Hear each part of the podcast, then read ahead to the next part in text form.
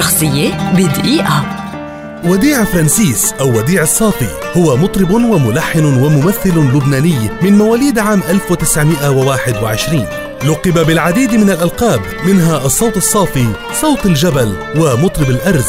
فقد اعتبر من عمالقة الطرب في لبنان والعالم العربي ومن واضعي أسس الأغنية اللبنانية الفولكلورية والمساهمين في نشرها. كانت انطلاقته الفنية عام 1938 حين فاز بالمرتبة الأولى لحنا وغناء وعزفا من بين أربعين متباريا في مباراة للإذاعة اللبنانية. أشهر أغانيه الليل يا ليلى يبني عندك بحرية وغيرها الكثير الكثير. وأبرز أعماله المسرحية مدينة الفرح عرس التحدي ومسرحية سهرة الحب التي تعاون فيها مع الأخوين الرحباني وفيروز وغيرها. أما أعماله السينمائية فخجولة ومنها فيلم غزل البنات ونار الشوق.